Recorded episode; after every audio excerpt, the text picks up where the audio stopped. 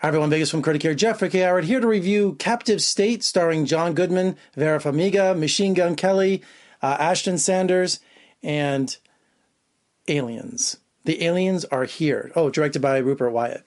The aliens have landed, and um, human beings can't fight them. They either face total annihilation or surrender.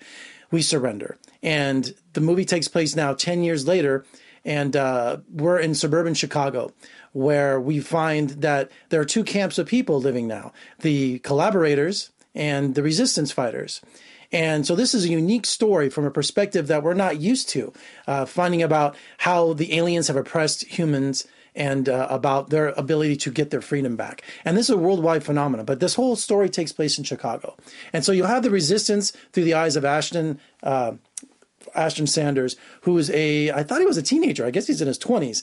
And it's about him uh, trying to relay information and uh, terrorist acts to destroy these guys even though the, the, movie does it in pieces because it's such a worldwide thing, can you imagine? It's almost like the Nazis, right? I, it looked very much like World War II and fascism to me while watching this. And John Goodman plays a commander in the police force who's uh, on the trail of the resistors. And the resistance are communicating, we find out, through the one ads, through the classifieds under Phoenix. So he figures this out, but of course, nobody wants to believe him. You know, and Stephen Dunn plays uh, the head police officer of the whole thing. And he's like, look, you know, just stay in line. Don't don't make any trouble because it's not about uh, doing the right thing, you know, for the aliens. It's just about keeping your head down and getting by with the little as possible, not to draw attention. So this is a really unconventional sci-fi film, and I'm a big sci-fi fan.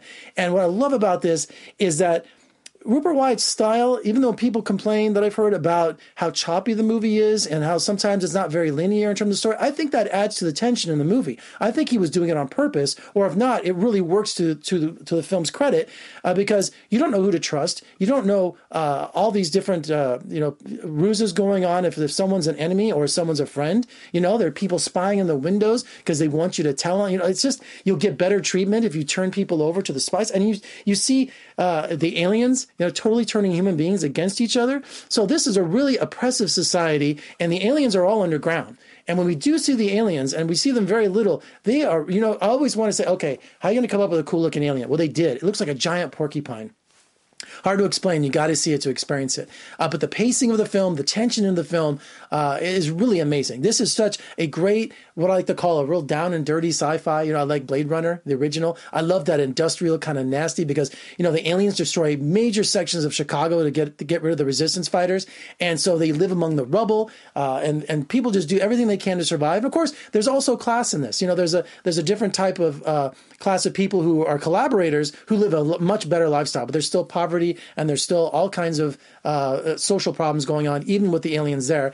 And of course, the aliens have an ulterior motive too. They're not there to rule; they're to take our resources and say bye bye. So it's a complicated film. It's a rich, layered film, and Rupert Wyatt really delivers this incredible uh, science fiction that's going to be uh, one of the best films of the year and be talked about for for years to come. And also John Goodman, I just adore that guy. He can do comedy, he can do musicals, he can do everything, and he is just this no holds barred cop who's just going to find what the get to the bottom of the truth, you know. And there's lots of twists in the movie too. I'm not going to give any spoilers away, so don't worry about that. Check out Captive State. It's one of my favorite films of the year. We're in March already. How to stop a top, start a top ten list? It's right there at number one. All right, for more reviews and interviews, just surf on over to my website at vegasfilmcritic.com. Also, check me out on social media Facebook, Twitter, Instagram. And if you're watching on YouTube, make sure you subscribe. Come on, subscribe, uh, thumbs up, and comment below. I'm Jeffrey K. Howard in Las Vegas. Thank you so much for joining me. I'll see you next time.